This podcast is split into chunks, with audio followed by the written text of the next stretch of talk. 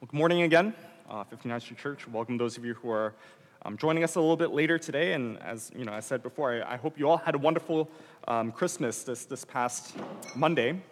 But as we, as we come today and celebrate the, the final, uh, well, my final message of the Advent series, and also on this final day of the year, um, I, wa- I want us to, I want to encourage us, you know, at this point in time, to look forward I think at the end of every year, I, I like to take just a little bit of time uh, to reflect on some of the highs of this year, but also on some of the low points um, of the year.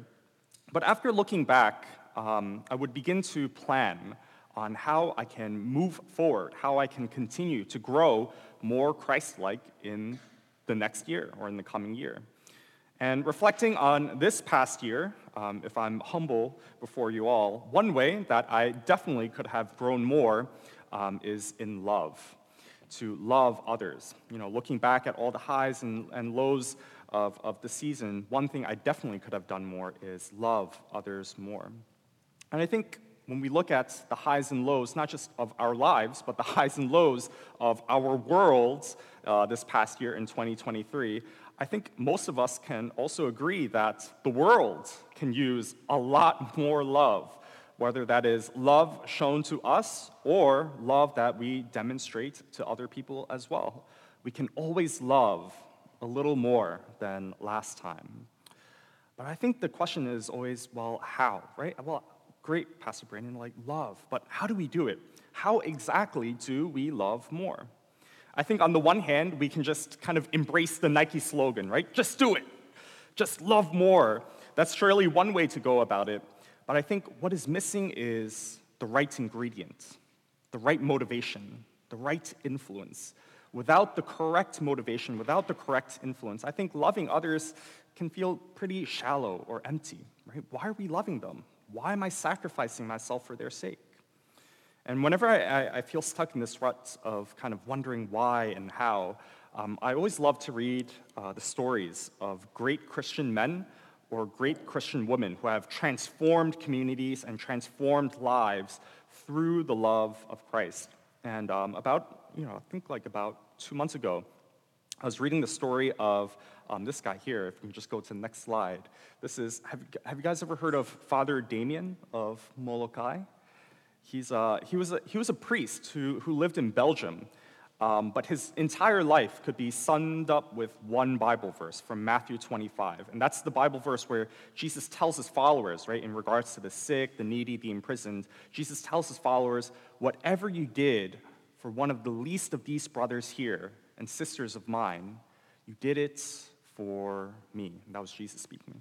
And so when Damien, when he heard of a colony of lepers, quarantined, literally separated. They're quarantined in, in this specific island in Hawaii. He was moved. His heart was moved to love. And so he began to volunteer without hesitation to leave Belgium and to go into this, literally, a colony of lepers. And the thing is, having experienced the love that comes from God, the forgiveness of sins, and the promise of everlasting life, Damien wanted to share this type of love with those who he felt needed it the most, those who were dying of leprosy in Hawaii. And so, who else will share that love of Christ when these individuals are literally quarantined and separated from the rest of society? Who will go to them? Probably no one. And so Damien had this intense desire, this intense desire to love these individuals. And so on May 10th, 1873, uh, Damien began his ministry in a leper settlement of about 600 people. And so Damien, he would, he would care for these patients personally, right? He didn't minister from a distance. He would dress their wounds. He built reservoirs with them. Um, unfortunately, many people died, and so he helped to make coffins. He dug graves. He ate food with these people, literally side by side. And another beautiful thing is he began to establish leaders within that community to help build houses, schools, roads, and hospitals, and also churches in that settlement as well. And the thing I love the most is that he would always make sure to tell this to the lepers. He would always tell them this that despite the fact that they are not loved by the world, despite the fact that they are sent away from society, almost in this prison, they are still loved by God. They are still seen as precious by God. And in one letter that, that um, Father Damien that he sent back to his brother, he says this to his brother. He said, I made myself a leper with the lepers in order to gain them for Christ. And if we pause for a moment, I, I just want us to, to appreciate how, how like mind-bogglingly, like how, how loving this man is, right? To go off to a colony of lepers that is separated from the rest of society, to realize that this disease that they have is incurable. And if he catches this disease, the only thing that will happen is that he will die. But the thing is, through the love of Christ that he has experienced and through the love that God has for these lost souls, he sets sail, knowing that the only outcome for him is death death through leprosy. And so, Father Damien, he, he served them faithfully for 11 years. And Father Damien, he eventually caught leprosy, but he continued to serve. He didn't leave these people to find better treatment in another country. He continued to serve with them as a leper for another five years until he went off to be with the Lord. And the point I, I want to make here is that I think none of this, none of this sacrifice would be possible unless Damien experienced God's love. In fact, I, I, would go as far as to say that without experiencing this tremendous love from God, it is impossible for us to truly love others. And so last week we, we took a look at three types of joy found in Mary. And as we look at this passage today, I, I want to take a look at three forms of love. Three forms of how God demonstrates his love to us. And as we go through the sermon, I, I, hope that as you're filled with God's love, it will begin to move you, begin to make you think of new possibilities as you start this new year. And so let's take a look at our passage today from John chapter 1, uh, verses 1 to 14. And it reads, very famous In the beginning was the Word, and the Word was with God, and the Word was God. He was with God in the beginning, and through him all things were made. Without him, nothing was made that has been made. In him was life, and that life was the light of all mankind. The light shines in the darkness, and the darkness has not overcome it. There was a man sent from God whose name was John. He came as a witness to testify concerning that light, so that through him all might believe. He himself was not the light, he came only as a witness to the light. The true light that gives light to everyone was coming into the world. He was in the world, and though the world was made through him, the world did not recognize him. He came to that which was his own, but his own did not receive him either. Yet to all who did receive him, to those who believed in his name, he gave the right to become children of God, children born not of natural descent, nor of human decision or a husband's will, but born of God. The Word became flesh and made his dwelling among us. And we have seen his glory, the glory of the one and only Son who came from the Father, full of grace and truth. As we take a look at our passage, um, we, see, we see actually something very unique about the person of Jesus. Jesus is described as a person who is with God in the beginning and is, in fact, God himself. And through Christ, we also learn that all things were made in this universe. I think this is something that we as Christians, we all know, but if we take a closer look, if we take a deeper look for a moment, we begin to ask the question of, well, why, right? Why would God create? You see, the Father and Son and Spirit, they're in perfect harmony, in a perfect relationship with each other. They don't need anything else, they don't need anyone else to fulfill them. So then, why would they create if they're already bound in perfect love? And I think to answer this question, all, all, we really have to do is kind of look at our parents, or if we are parents ourselves, to examine ourselves. When two married individuals come together in healthy love, they desire to create. As their love for one another overflows, it's only natural for that love to move towards creation. What I find, I think, truly beautiful in this, in this process of creation is that even before the child is born, both the mother and the father love that creation. They're overjoyed at the first sonogram. They're overjoyed as they see the first heartbeats in that fetus. They're overwhelmed with joy at every kick in the womb. They laugh at all the bizarre cravings of this little child living in the womb. And when we begin to look at creation, at the creation of the universe, from this perspective, the love that comes from God in Christ, I believe, is truly mind blowing. That before a single atom existed, before the entire universe even came to be, God already knew each and every single one of you who are gathered here today. God knew your names before He created the universe. God knew all of your personality quirks. God knows all of your weird habits. And because He knew you, He created the universe for you so that you can enjoy it. If you actually read Genesis 2, that's the entire story, right? God creates the heavens and the earth, the trees, the Garden of Eden, in order for Adam and Eve to delight in his creation. He created all of this for us. And for me, at least, I, I, think this, this type of love, this eternal love, is completely reassuring.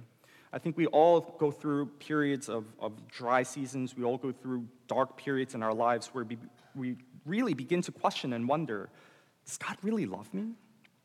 We go through periods where we feel that God is entirely far off and unapproachable. But the truth we are taught through Scripture is that God loves us so much that He created the universe for us. God loves us so much that He created us in order to enter into a relationship with us. See, the thing is, God's love for us is absolutely eternal. God's love for us is absolutely unchanging. And I think one of my favorite Psalms, Psalm 139, when I read it for the first time, I was, I was truly blown away. Psalm 139 tells us about this Your eyes saw my unformed body.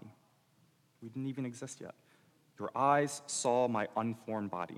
All the days ordained for me were written in your books before one of them came to be. How amazing are your thoughts about me, God? How vast is the sum of them? What a beautiful type of love to know that we are loved even before we even came to be. But since we're still in the Advent season, technically, I think the love of God also demonstrates its way in two other ways. And it demonstrates first through Christ's birth. Uh, the first fact is, and if we actually, if you have your Bibles, if you, t- if you take to, if you look at verse 14, actually, if we just go to the next slide, I think I posted it there. There we go. It reads this about God.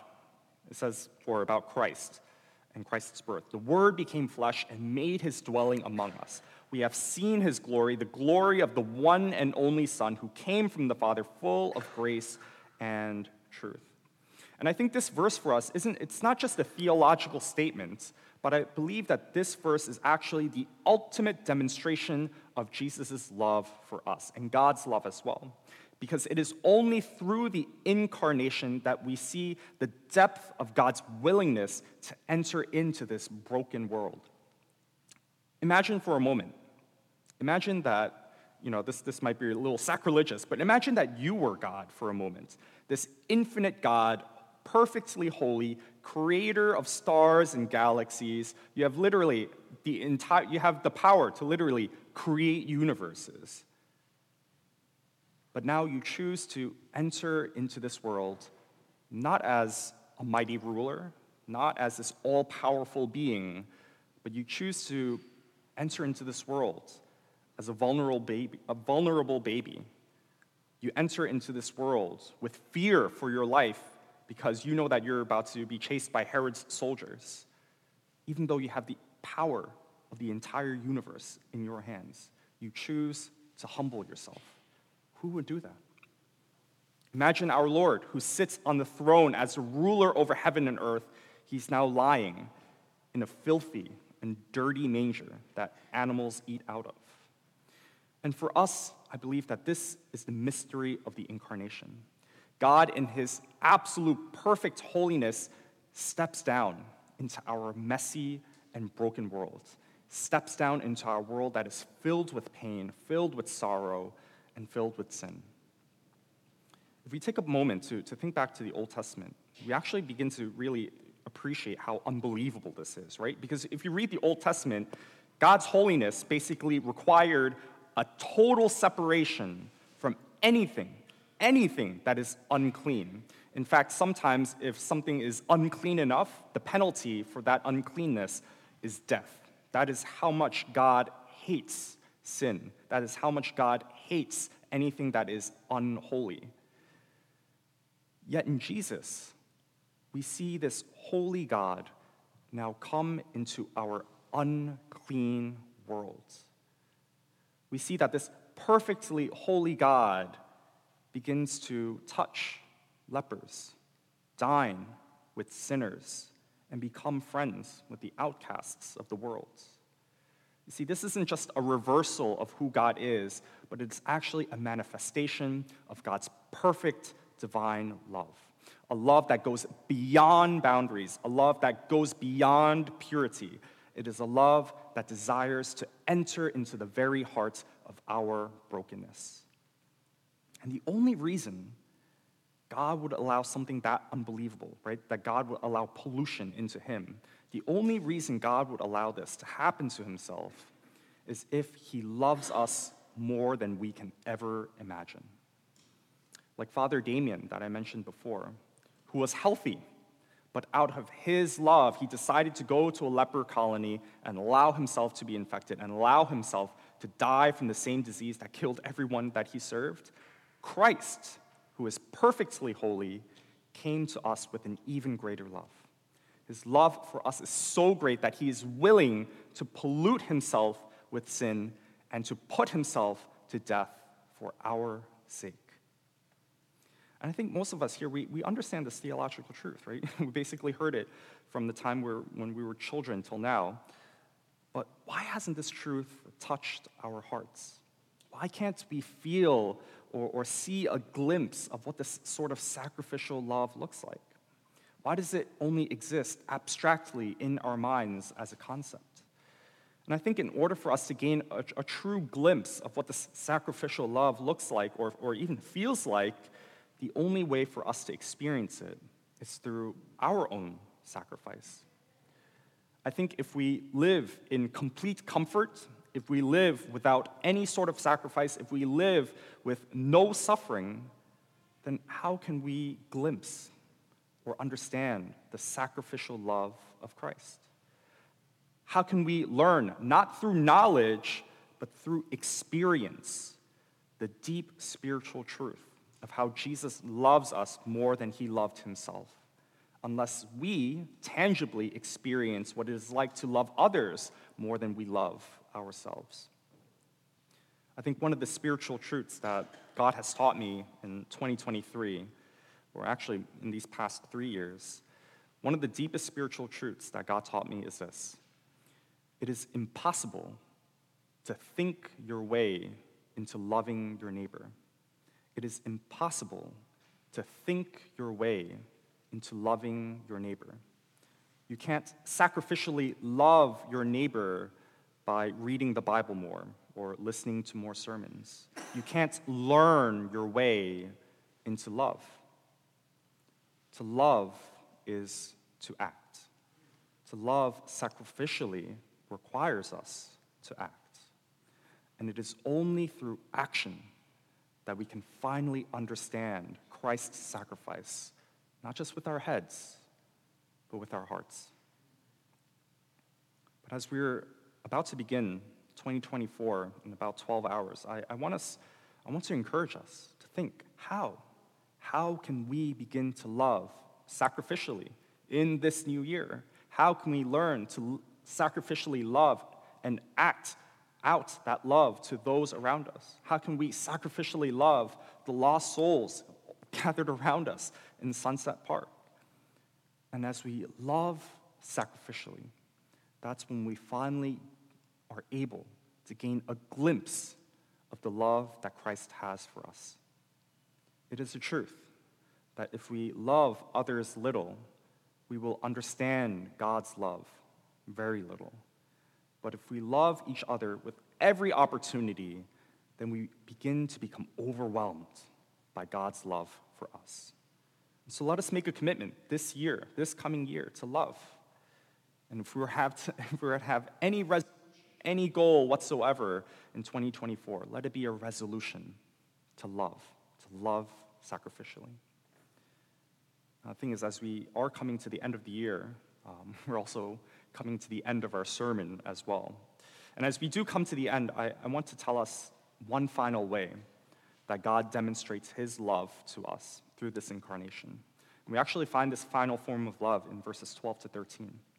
And it reads this Yet to all who did receive him, to those who believed in his name, he gave the right to become children of God children born not of natural descent, nor of a human decision or a husband's will, but born of God. I want us for a moment to think what it means to be a child of God. Because being a child of God, it's actually more than just a title, it's actually an identity. You see, in the ancient world, to be a child of someone means that you carry their name.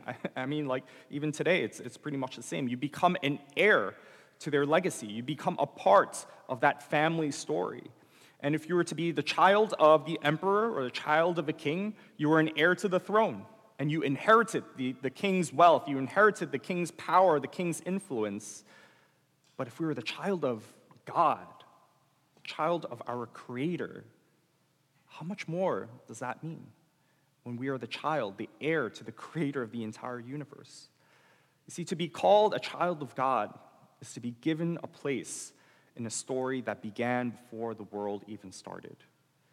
And out of God's love, this status of being his child and being his heir is something that is given to us in perpetuity, forever. And the wonderful thing is, this status is given to us, this identity is given to us, not because of anything that we deserve, but it is given to us through love. It is given to us through Christ's death and through Christ's sacrifice. See, Christ came not just to save us from our sins, but Christ came into this world to adopt us, to bring us back to our Father. And if we pause for a moment and consider what this means, I think it's quite transformative.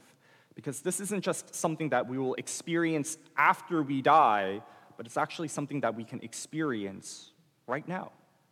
When we are born again as the children of God, this rebirth does not start after we die. This rebirth starts now because we are currently a new creation. It is a rebirth into a life that is no longer defined by our past failures. It's no longer defined by our past shame and our past sins, but it is now a life that is entirely defined by God's love. It's a life that is ruled with God's forgiveness. It's a life that is ruled by God's unchanging love. And so, brothers and sisters, as, we literally stand on the threshold of a new year, I want us to embrace this new identity with our full hearts, to be a child of God, to live in this reality of His love every day. I want us to see ourselves and those around us through the lens of God's tremendous love. I want us to be set free, set free from our past mistakes set free from our past failures, set free from our inadequacies, to realize that we are no longer defined by our past, no longer defined by what the world thinks of us, but we are now defined by God, who sees us as his very own children. So, as we come to the end of our sermon here, I want to encourage us, brothers and sisters, um, to let us take hope in God's love to let us be transformed by God's love. A love that loved us before we were born, a sacrificial love that is willing to give everything up for our sake, and a love that reveals that God's deepest desire is to spend eternity with you. I want to encourage us to let this love shape how we live out this new year. And I pray that we will let this love shape not just how we look at ourselves, but shape how we begin to love others with a godly type of love. And so let us live this new year, brothers and sisters, as the children of God, not just in name, but in deed and in truth. And so, as we're about to enter into a time of prayer, I, I want us to pray um, all of this. Let us pray that just as God's love shaped Father Damien, Damien's life to be self sacrificial and to bring hundreds of souls to come into saving grace of Christ, let us also pray that God's love will transform us in the same way. I think often in life, our dreams and our goals are actually too small, right? To eat better, right? Our New Year's resolutions, right? Eat better, sleep more, be in a better financial place. I think these goals are too small. If God's love can transform the entire world, if God's love can put an end to sin, and we are part of that love, let us dream bigger. Let us dream about transforming the lives of the families gathered here. Let us dream a bigger dream about transforming our neighborhood, our community. Let us dream for goals that are beyond our wildest imaginations. And so, brothers and sisters, why don't you join me for a time of prayer?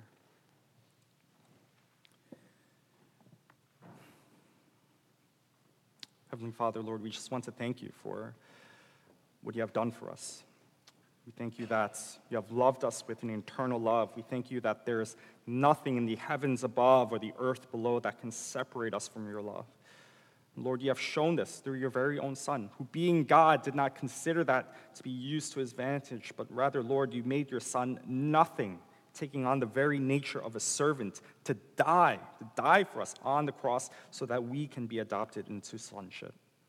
And so we pray, Father, that as, as we live in your love and as we live as your children, that you will begin to transform us in ways that we can't imagine. Mm-hmm. We pray that we will begin to live in great and mighty ways as we live out that love that you have placed within our hearts. Mm-hmm. We pray that you will move our hearts to totally change every person, every family we meet. And so, Father, as we're about to reach the new year, we pray that we will recommit our lives to you in 2024. We pray that this will be a year of such tremendous transformation that when we look at ourselves in December 31st, 2024, we will no longer recognize who we are because we are completely and totally transformed in you. The old has gone, Father. The new has come. Let us embrace this here today. Let us embrace your love that you gave us through your Son. We pray all of this in your most precious Son's name. Amen.